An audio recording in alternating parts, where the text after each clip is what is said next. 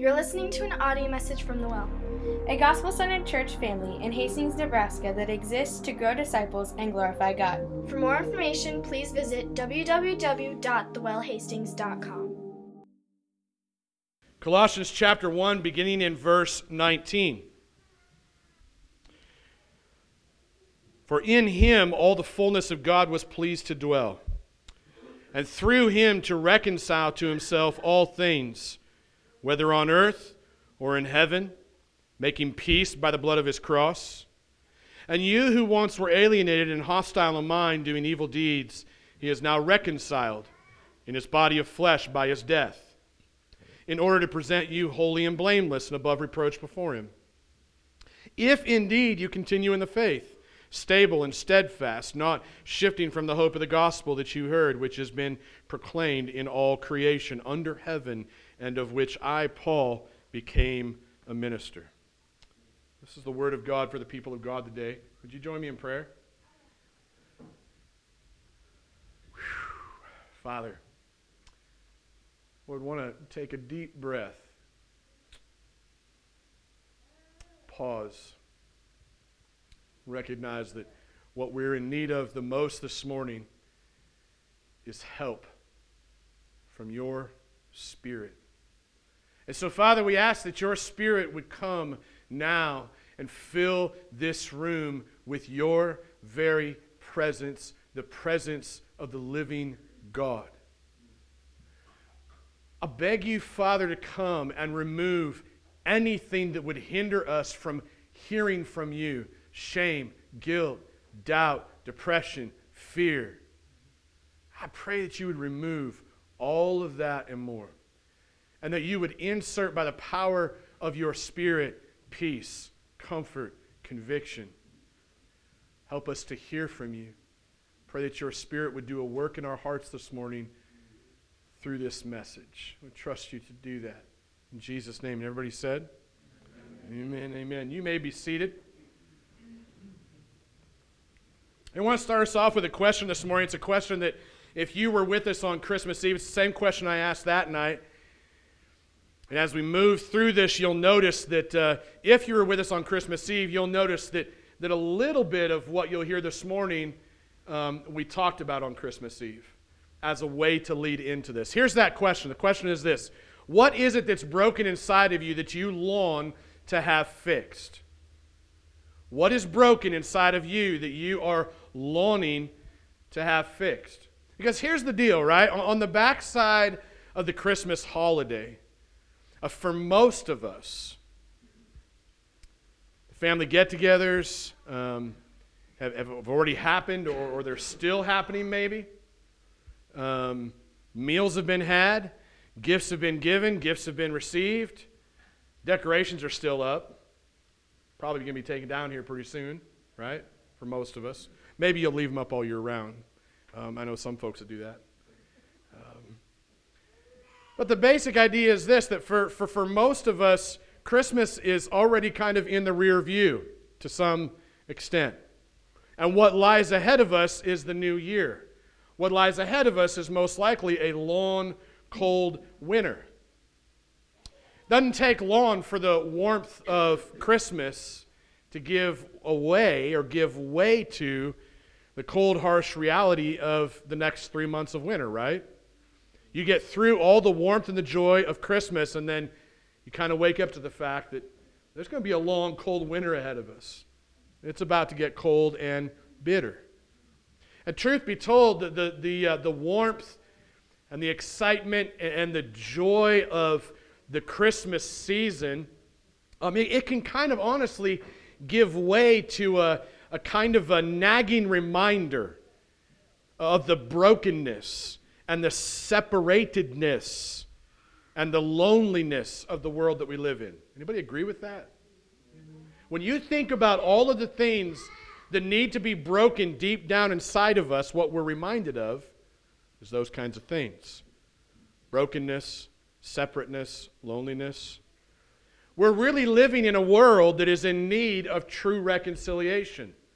So you might mark that word, reconciliation. See, the Christmas holiday, um, while, you know, momentarily providing uh, some joyful reprieve in the broken world that we live in. The Christmas uh, holiday, the Christmas season, can also be a really harsh reminder. Harsh reminder of the broken marriages, or the divided family, or the wayward kids, the job loss, the, the nagging depression that doesn't go away, the ongoing struggle with addiction, uh, or, or, or the lack of maybe the deep relationships in your life because you're running around too busy all the time that you barely get the time to get past the first few inches of relationship. Christmas season does little to cover um, the depravity of the, uh, the political system that we live under. Um, you've got a political system that's a, a enamored with power and prestige. So the Christmas season does little to do away with that, covers it for a little bit, and then you're back to reality once again. What this is all to say is this the, the Christmas season, while it's beautiful and it's full of joy, the Christmas season, in and of itself, does very little to truly fix the brokenness that we face each and every day. What happens is we come out the other side of the Christmas season and we find out that we still long for true and lasting reconciliation. We still long for things to be renewed. We still long for the things that are broken to be fixed. Makes a poor band aid. So I'm going to ask you the question again What is it that's broken inside of you that you long to have fixed? Just take a minute and think about that.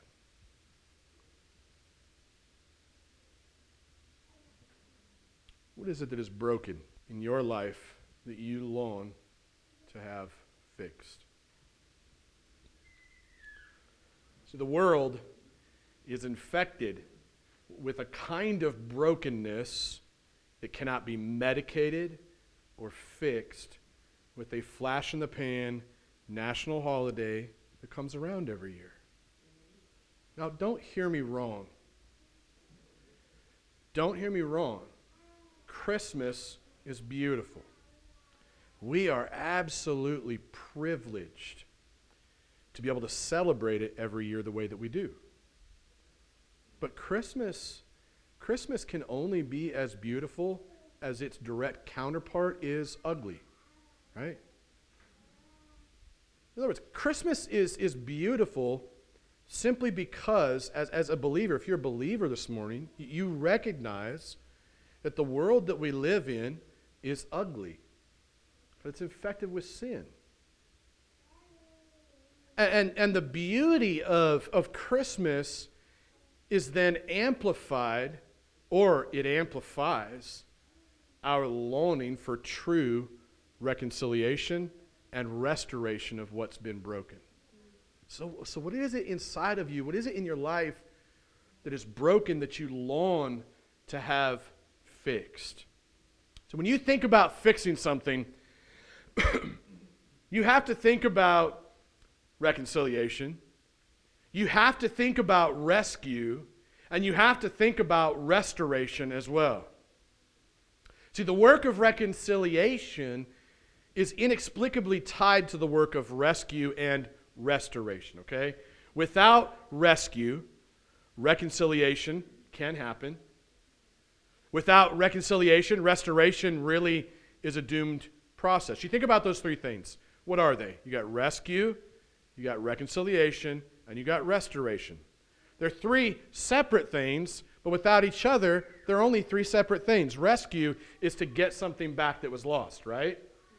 Reconciliation is to put back together something that wasn't that was meant to be together but has been torn apart. That's a picture of reconciliation. When you think about restoration, the idea of restoration is that you would take something that is in shambles and you would restore it, such as you would restore an old hot rod, right, that you pull out of a riverbed. So you would rescue that hot rod out of the riverbed. You would reconcile the parts back together as you restore it. So, all three of those words rescue, reconciliation, and restoration they are all intertwined with each other. Reconciliation really is at the center, though. And you have rescue and you have restoration on the outsides of that. So you think about it this way if you think about a husband and wife who are estranged from each other, broken, relationship is broken, unless that estranged husband and wife experiences some kind of res- uh, reconciliation between each other, where they come back together, then there's never going to be a rescue. There's never going to be a restored marriage. And no holiday glitter is ever going to cover that kind of brokenness or produce any kind of transformation. Does it make sense? Really, in all of this, the same is true regardless of what kind of brokenness we're faced with. At the end of the day, we all need the power of Jesus. Jesus is the one who reigns supreme in reconciliation. But the question is this when you think about the word reconciliation alone, what does reconciliation involve? What does it mean that Jesus came into this world to reconcile all things to himself? What does it mean that Jesus reigns supreme in reconciliation? One way to explain it is to say that Jesus reigns supreme in four areas of reconciliation the pleasure, the method, the purpose, and the condition. The pleasure, the method, the purpose, and the condition. Let's look at the first one verses 19 through 20. What we see is we see that Jesus reigns supreme in the pleasure of reconciliation. So think about what you take pleasure in. Each of us takes pleasure in different little diverse things, right? What are your chosen pleasures? Some of us find lots of pleasure in watching a good movie. Some of us find lots of pleasure in engaging in a great conversation. We find lots of pleasure in eating some well made food. Find lots of pleasure in reading a good book. Anybody here find pleasure in creating a good work of art? There's lots of ways that we all find pleasure, but at the end of the day, I think we could probably all agree that when something gets broken and then it gets fixed, we find lots of pleasure in it. There's not many of us who don't find pleasure in seeing a broken thing get fixed, right? We all enjoy that. And the pleasure that we feel when that broken thing does get fixed, that pleasure that we feel is really just an extension of the same kind of pleasure that God takes in fixing broken things. So it's his reflection in and through us. That's why Paul says that in Christ all the fullness of God was pleased to dwell.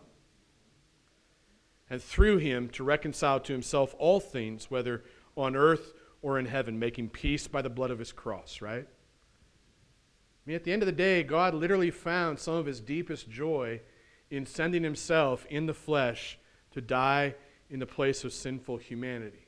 Why? So that by his broken body, by his shed blood, sinners could become sons and daughters. That's the reality. When you think about God's reconciling work in the cross of Christ, what do you see? What you see in God's reconciling work in the cross of Christ is you see an utter one sided work of reconciliation. It's one sided. It's been, it's been done by God in and through Christ on our behalf. See, here's the reality there's not one of us in this room that could testify authentically to a story that says that, that we were seeking God somewhere because there was this big God shaped hole inside of us, and we were just hungering for Him. And so we're chasing God. We're looking for Him everywhere because somehow He was lost and we couldn't find Him, and He was hiding in some bushes somewhere. None of us could testify to that kind of a story. The Bible doesn't testify to that kind of story either. The Bible testifies to a story that says that, that God came in the flesh to us. in the Christmas season to seek and to save those who were lost. Because all of us are like sheep who have gone astray, and that we were or we are still in need of reconciliation or salvation from the God who never stops chasing us and never stops looking in the bushes for us. That's the authentic story of Christmas, not the other so called story that we were seeking God somehow. This picture of God finding pleasure in the work of sending his son Jesus to be God in the flesh, to die on a cross, that story of, of Jesus being the rescuer of those who were lost and running headlong in our rebellion away from him, that's the story of Christmas that we celebrate. And it's the story that, that Paul is celebrating here. And what he's celebrating in this first part is that Jesus himself reigns supreme. He's in first place. He reigns supreme in the pleasure of that reconciliation. There's nobody else that takes greater pleasure in reconciliation than Jesus himself. All the pleasure that you and I find in the work of reconciliation is a direct reflection of the work of the Spirit of God inside of you. Look at the second thing. Second thing we see is in verses 20 and 22.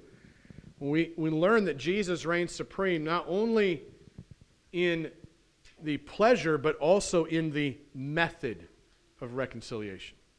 He reigns supreme in the method of reconciliation. Now, we, we all have our own methods for fixing what's broken, right? You think about this. Like there are some of us who we, maybe more so me than others of us in the room, there's probably some of us, but part of our method of fixing what's broken is try to explain it, right? Gather all the knowledge we can gather about it, and then point by point explain it. Some of us like to use super glue.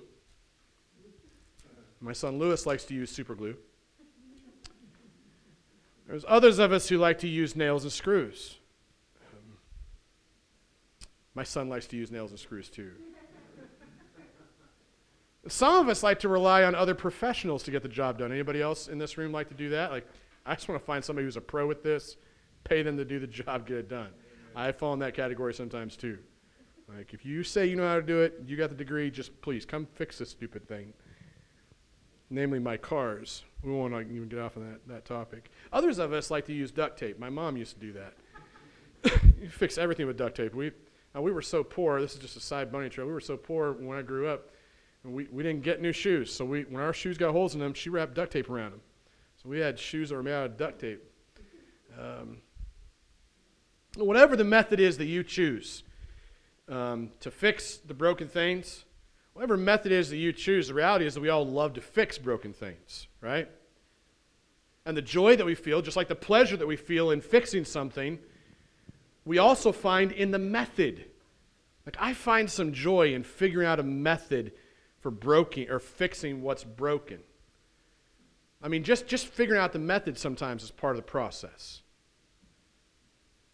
And really, that's a direct reflection, once again, of the image of God in each of us, right? Uh, this is to say, we all know, we all know that this world is not what it was meant to be. And we all know, I think instinctively, that it's not just that the world out there is broken, but because we're in this world, we are broken, and therefore the world is broken. Oftentimes we have a tendency to look at it like the world is broken, so we're broken. It's backwards. Um, scriptures know nothing of that. What the scriptures know of is that we are broken, therefore the world is broken. Um, we know that we are not what we were meant to be. And because we know that deep down inside, there's, there's a longing, a longing, a desire inside of us to see things made right, to find a method to fix what is broken. And this is why Paul says that God the Father does have a method. He has a method for fixing what has been broken in the human race. What's his method? His method for fixing what has been broken is the person and the work of his son Jesus Christ. See, in, in, in his son Jesus Christ, God will, the scripture says in verses 20 and 22, God will reconcile to himself all things, whether on earth or in heaven, making peace by the blood of his cross, parentheses, through which he has now reconciled who? Believers. In his body of flesh by his death. See, simply stated, when you read these verses and you think about God's method of reconciliation, you find that the method of God's reconciliation is the broken body and the shed blood of his son, Jesus. That's his method. Now, the reality here is that there is no other method by which man can be made right with God.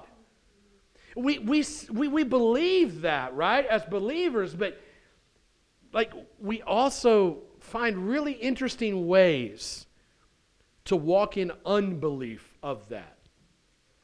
You understand what I'm saying? Like, I believe that the only method by which man can be made right, with God is through the shed blood and the broken body of Jesus. That message, the gospel. I believe that. I would amen that all day long. But I find really weird ways to walk in unbelief of that. I, I believe that my hard work, my hard work would do that. Um, I believe that my, my giving may make things right, right? I mean, there are all sorts of ways in which we are called to give ourselves away for the glory of God, which is right and good and true. But then in the midst of that, find myself doing those things motivated in such a way that I just want to fix what's broken. And then when, when what's broken doesn't get fixed, what do I experience? I experience despair, right? Or anger, or, or blame, right? Maybe in my frustration because that which is broken is not yet fixed, I, I begin to blame. Well, it, you know, it's their fault. They didn't listen. So I'm just saying that I find it easy. I find it way too easy. Why, why do I find it too easy to not believe that truth that, that Christ Himself is the method by which God wants to fix broken things? Why do I find that so easy? Because I'm still broken, right? I'm not yet who I am meant to be. In front of God, I know that you and I are perfect if we trust in Jesus, right? There's a positional thing, like standing in front of Him, perfect, white as snow. And yet, still live here on this earth amidst the brokenness. It's like when Paul says, hey, all of the good things I want to do, right, I don't do those. All the bad things I don't want to do, that's what I do. Who's going to release me from this body of death? Right? It's that, it's that struggle that we live in. And we need to be reminded that, God in Christ has provided the number one method by which man can be made right with God. There's, there's no super glue strong enough, right? There's no duct tape sticky enough. There's no nails or screws long enough. There's no professionals smart enough to fix what's broken inside of us. all of our methods for fixing ourselves at the end of the day are bankrupt because our methods come out of our own brokenness.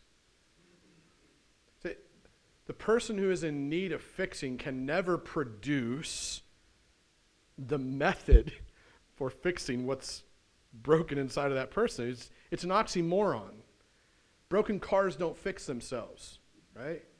You do take them to a professional. And in this case, who do we need to take ourselves to in our brokenness? The foot of the cross. Take ourselves to Jesus because Jesus reigns supreme in the method for fixing what is broken in us. I mean, the reality is the world around us and even Christians around us will give us all sorts of answers that aren't biblical at all. We need a better answer to the problem of evil and brokenness in this world other than these answers. other than the, the common kind of uh, self help, um, shrouded in religious language kinds of answers, like just work harder, or just get smarter, or just find somebody who does work harder or is smarter than you to help you get it done, right? We need better answers than that because those answers fall terribly short of the gospel. Here's the thing whatever the answer is to uh, the problems of evil out there in the world, right? Whatever they may be, whatever social problem might catch your attention, whether that problem is a political problem, or that problem is a third world country problem, or that problem is a homeless shelter down the street problem, or that problem is an abortion problem, whatever social problem that you see in the world out there that needs to be fixed, and whatever the answers practically are to those problems, because they may differ with each person, just pragmatically speaking, right? Like for some of us, it's going to be, hey, I'm going to go, I'm going to go feed people on Saturdays, um, and that's great. Do so. For others, I'm going to come alongside of the woman who's thinking about abortion. For others, I'm going to go hold signs in front of abortion clinic, though I don't understand because that's not me. The method for all of those kinds of fixing of things and engaging in the culture can be different based on how God's wired you, based on the kinds of passions He's given you. But when you kind of push all of that away, even, you just come back to the original question what's broken inside of you? Most of us as Christians, we don't like that question because it, it pushes, it presses a button on something that makes us uncomfortable, right? And we love our comfort. We don't make me uncomfortable. Heaven forbid you make me uncomfortable and get under my skin, right? Heaven forbid you kind of violate my comfortable bubble. That question does that. It kind of violates that space. What is it inside of you that is broken that needs to be fixed. Because here's the thing at the end of the day, whatever the answer is to all the problems in the world, the social problems we want to engage in that we need to,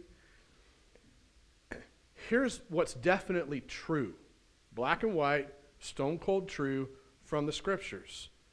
Here's what's definitely true God the Father determined to go all in on his supreme method of reconciliation. How did he do this? He did it by taking his own medicine in the death of his son Jesus at the cross of Calvary. That's true. And that you and I can stand on because that is the gospel. Jesus reigns supreme in the method of reconciliation. Here's the thing He doesn't just reign supreme in the pleasure, He doesn't just reign supreme in the method, but he also reigns supreme in the purpose of reconciliation. It's the question of why, right? The purpose, the reason why. All of us do what we do for a reason, right? We get married for a reason. We have kids for a reason. Sometimes it was like, oops. Other times it was like, we planned this out. Hook, line, and sinker. Dates and everything. Don't know how? We have a reason.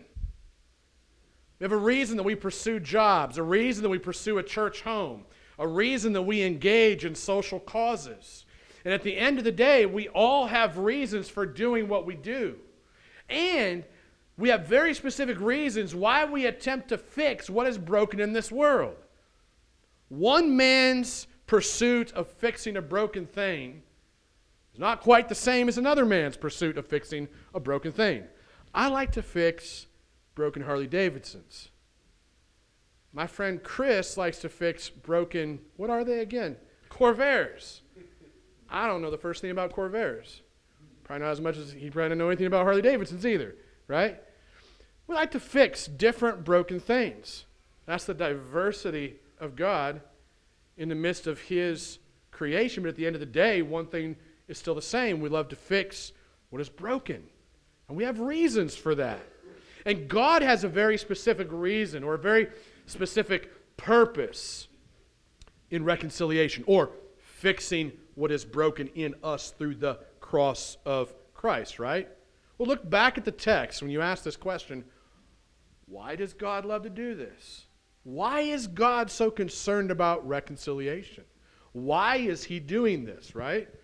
Verses 21 through 22, Paul says, You who once were alienated and hostile in mind, doing evil deeds, he has now, what's that word?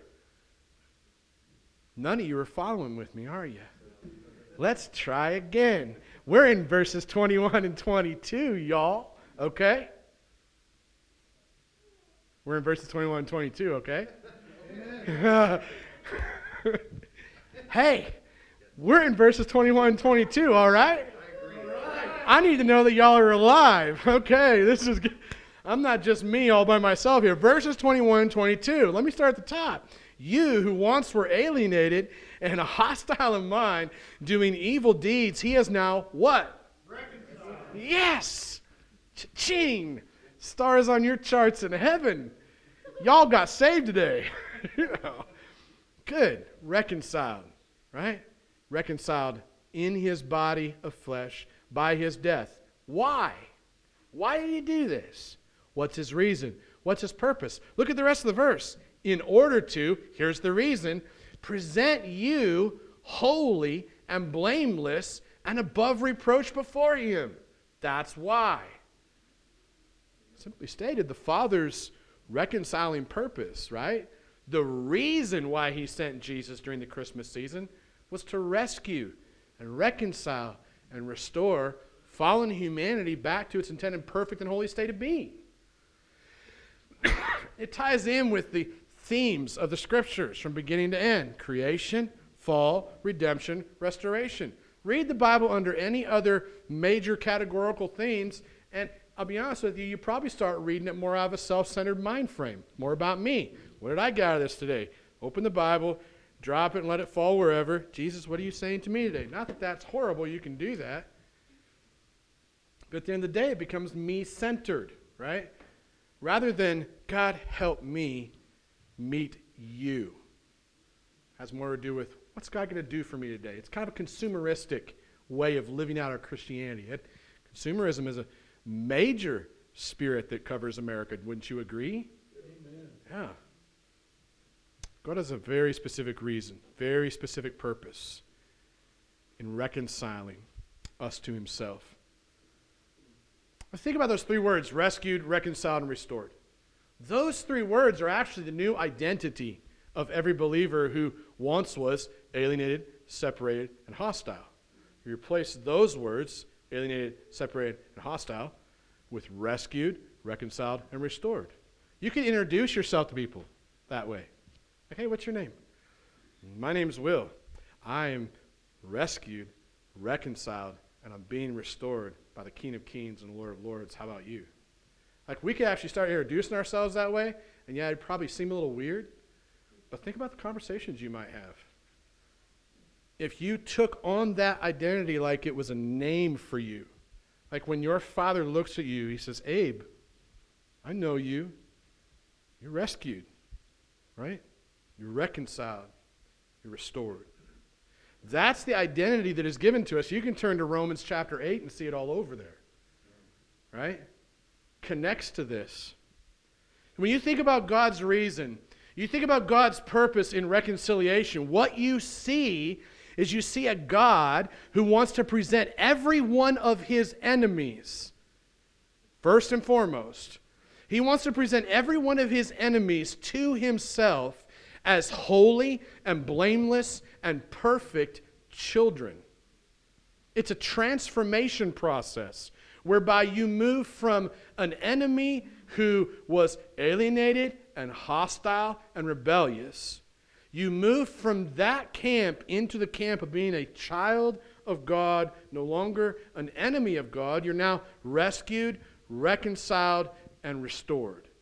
That's, that's the work of transformation that Jesus does in the cross of Christ. That's why that's your new identity, and that's what God wants to do. And He does that through the gospel of the crucified, risen, and returning Christ. Through the message of the gospel, God administers the medicine of the gospel. You think about that sickness of sin, right? I mean, it's so much more than a sickness, but sickness is a great way to describe it. Sickness falls short if you only use the word sickness, but it's a great way to begin. It's a sickness that's totally infected us. It's a rebellion inside of us that, that you can't get away from. It is like a slave owner, really, sin is. It, it like owns you. You can't get away from it, and it beats you down. Yet here's the weird thing it feels good and it tastes good. And so you keep running back to it, just like a dog runs back to its vomit, right? When you think about sin, there's so many ways you can talk about sin to give it a complete picture, but one way is to talk about it like it's a sickness. The reality is that in the gospel, what God has done is He's administered the medicine of the gospel. Do you think about that moment when you heard the gospel and you believed it? You imagine that like taking a pill, right? A kind of a medicine, or heaven forbid, should I say, vaccination in this room, right? Or in this country, period. Think about it like you'd be taking some medicine.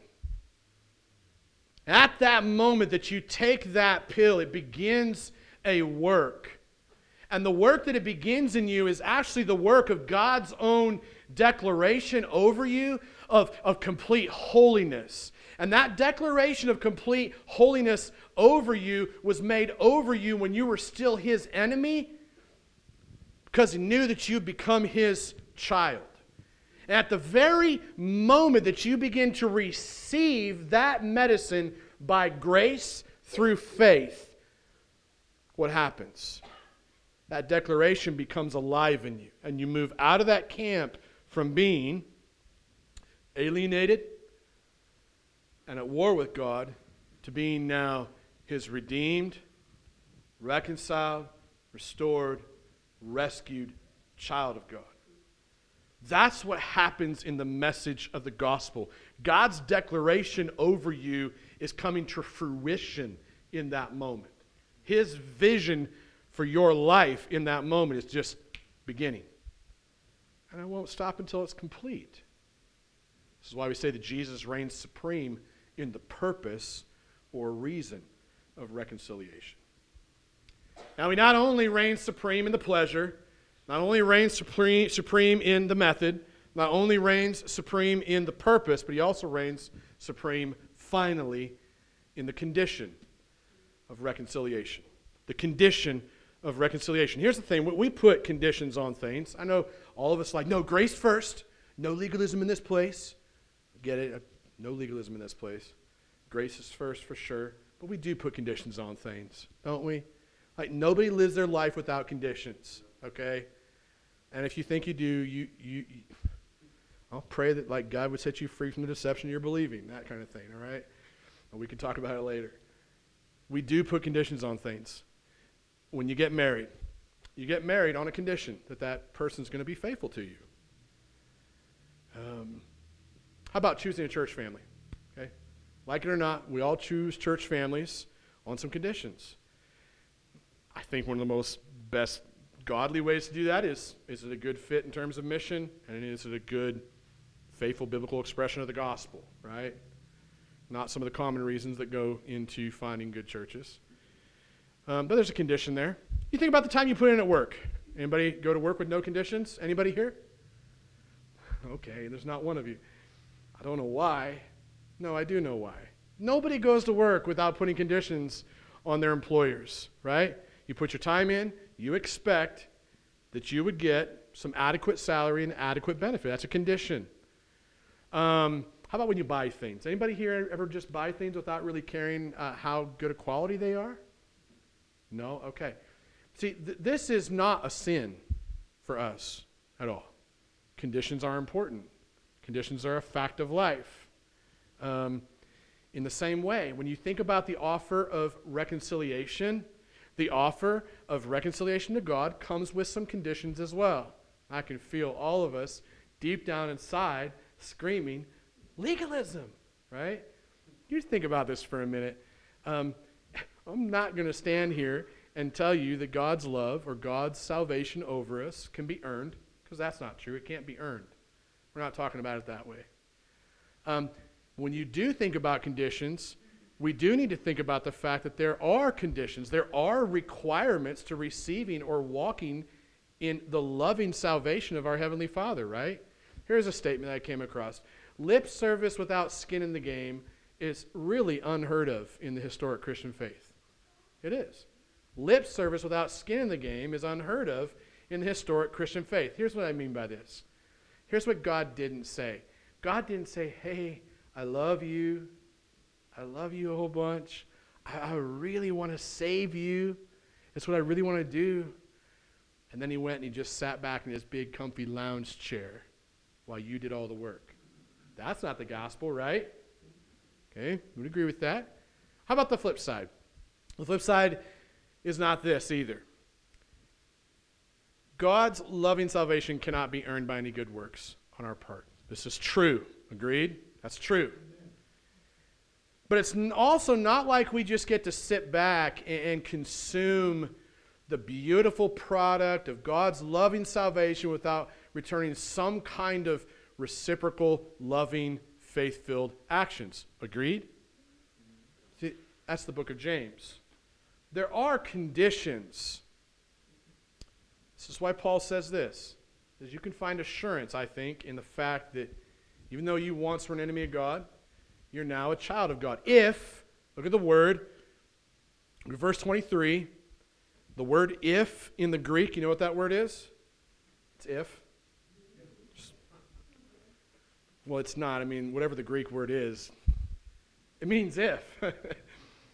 if indeed you continue in the faith, stable and steadfast, not shifting from the hope of the gospel that you heard, which has been proclaimed in all creation under heaven, and of which I, Paul, became a minister.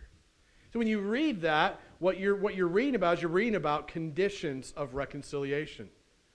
The simple truth here is God has set what I think I would call supreme conditions for becoming a blood bought child of God. And those conditions involve something the transformation of the mind, heart, and will.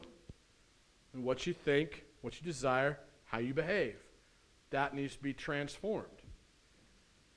See, without any kind of reconciliation, then, then our hearts and our, our minds and our wills they're really just going to remain adrift, right? Floating around on this icy cold sea of sin and rebellion and depravity, alienated from our Heavenly Father. But on the contrary, on the other side, the heart, the mind, and the will that grasps the Father's loving work of reconciliation and restoration in the rescuing work of the cross of Christ it's going to inevitably ask the Father for forgiveness. When was the last time you came to your Father in heaven and asked for forgiveness? And I don't just mean the glossed over Christianese, hey, Father, I'm, for, I'm sorry for all the sin I committed today. Would you please forgive me? Stamp, rubber stamp out the door, right? My, my good deed is done for the day. My prayer life is great. How about what would it look like? When was the last time that you knelt down before your Father at the cross and said, you know what? Father, I am really sorry for these specific things that I've done. I've sinned against you. I harbored hatred in my heart. I harbored unforgiveness in my heart. I spoke harshly this morning to that one person. I had a thought where I wanted to cut someone's throat. I mean, I, I don't know what it is for you. I looked on a woman with lust. Whatever it may be for you, well, when was the last time you came to your father and just kind of laid all of that out there and then just said, I need you to forgive me? Because in that place, I believe, is where transformation of the, the mind, the heart, and the will begins to take place. Asking for forgiveness is where the reception of God's rescue and restoration in the work of reconciliation begins in the life of the believer. So, as we come to the end of the Christmas season, um, as we come down to the end of this series, as we begin to look forward to uh, the new year, um, I think we all do recognize easily enough that the world that we live in is broken, right? That we're broken. And yet, in the midst of doing this study, when you think about these verses today, Um, you can rest assured that Jesus reigns supreme in those four areas the pleasure, the method, the purpose, the condition of reconciliation. And really, the bloody cross, the empty tomb, the promise of eternity in heaven where all things will be restored. That's the promise of complete rescue, complete restoration. You could say completed rescue, completed restoration and reconciliation. In that message, we find that God will make all things right. And He wants to continue making things right between you and Him. And so I fought this week trying to find a way to kind of wrap things up. And I came across an illustrator story in uh, one of the commentaries I was, was reading. It's, it's, a, it's an illustration from the story of the Titanic. You're probably familiar with the story of the Titanic, right? Um, you know, it was that big cruise ship that sunk because of the ice under the surface, I think.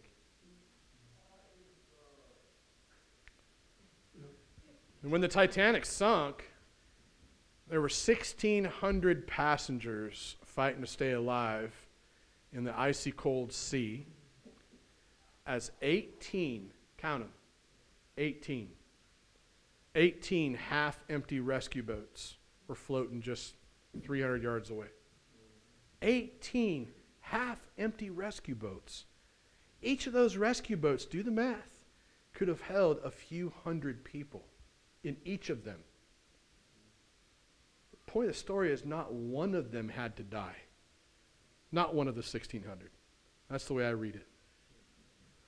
18 half empty rescue boats floating 300 yards away while 1,600 passengers are floating in that cold sea. Those 18 half empty rescue boats they weren't willing to return. They weren't willing to rescue people from the mess they were drowning in as they faced the hopelessness of certain death. Yet here's the thing those 18 half full rescue boats, they did find pleasure. They found pleasure in self preservation. They did find a method. They found a method to save their own skin. They did find a reason and a purpose to stay on the sidelines while people are drowning helplessly. They also found a good condition for themselves that they consumed their own safety. The consumption of their own safety was the condition by which they would not reach out. Can't get too close, they might drown us. Can't get too close to that sinner, I might catch what they got. Right? That's what was happening there. And it's a great spiritual picture for what happens oftentimes in the church today. So the world we live in is just like that icy cold sea. It's just like that icy cold sea where 18 half empty rescue boats are floating aimlessly out of reach as 1,600 people are drowning. This is the picture of the brokenness in our world. But here's the thing about the Christmas season the Christmas season gives us a ton of hope, right? In the midst of thinking about that heaviness, that hardship, the Christmas season itself will not transform us, but it does give us hope. Because it reminds us that Jesus reigns supreme in the work of reconciliation. You see, through Christ's work at the bloody cross, through his victory in the empty tomb, with his promise of return to complete the work of restoration, what do we have? We have a Savior who reigns supreme in the pleasure, the method, the purpose, and the condition of that reconciliation. You see, at the end of the day, Jesus loves you and I so much that he took his own medicine by taking on human flesh to swim out into the cold sea of our own sin, our own depravity so that he could rescue and reconcile and, and restore each and every one of us. See, Jesus is the one and only rescue boat that actually casts off all of the restraint, and he comes after the one drowning person who will get into that boat of God's rescue. He comes out as that rescue boat to give restoration, to give reconciliation through the message of the crucified, risen, and returning Christ. And the only question at the end of all of that is Is Jesus reigning supreme in your life? Like, there are many things that can reign supreme in our life in a year like this year, right? And the question I think at the end of these three weeks of study is just simply that Who's reigning supreme in your life? Who's got first place in your life? What is that? My prayer is that it would be Jesus. That's my prayer. I want to pray for us, and then we are going to have an interesting time of worship. Would you bow your heads with me and stand with me, please?